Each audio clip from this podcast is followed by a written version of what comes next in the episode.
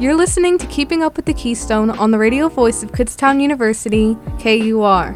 I'm Abby Regensberger, social media coordinator for Keystone News and your host of today's episode. I'm currently joined by James Ziprot, president of Kutztown University Radio.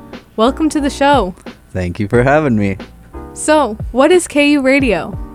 KU Radio, uh, KUR for short, is the radio voice of Kutztown University. We broadcast on 1670 AM on and around campus.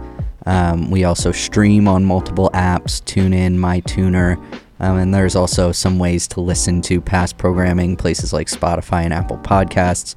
Um, but we provide music and we provide talk programming, and that's listened to not only here on and around campus, but also around the world, surprisingly. So we have a pretty far reach. Um, we give students the opportunity to have their own shows here on KUR.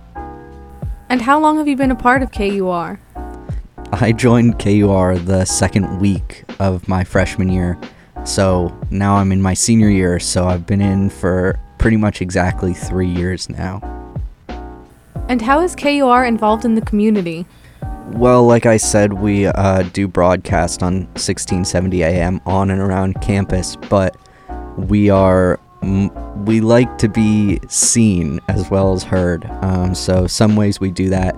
We're involved in a lot of events around campus, DJ a lot of events for clubs and organizations on campus, and we also have promo tables at certain events, like things like the involvement fair every semester.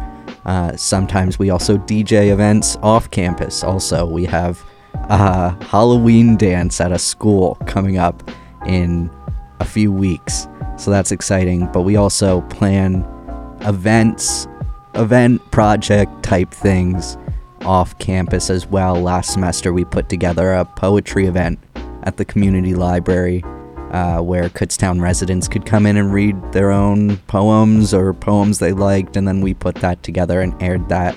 So we are heard and we are, I think, very present uh, in on both campus and around campus. And if someone's interested in joining, how can they get involved in the club? Um, so KUR has meetings every Tuesday at 11 a.m., and those are 45 minute meetings. We get people out in time for 12 o'clock classes. Um, and those are in MSU 183. That's the alumni auditorium in the basement of the MSU.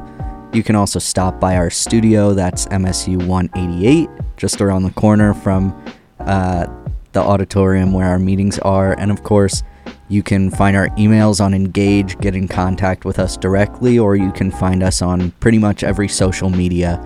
Um, that's KU Radio or KUR on every social media, pretty much.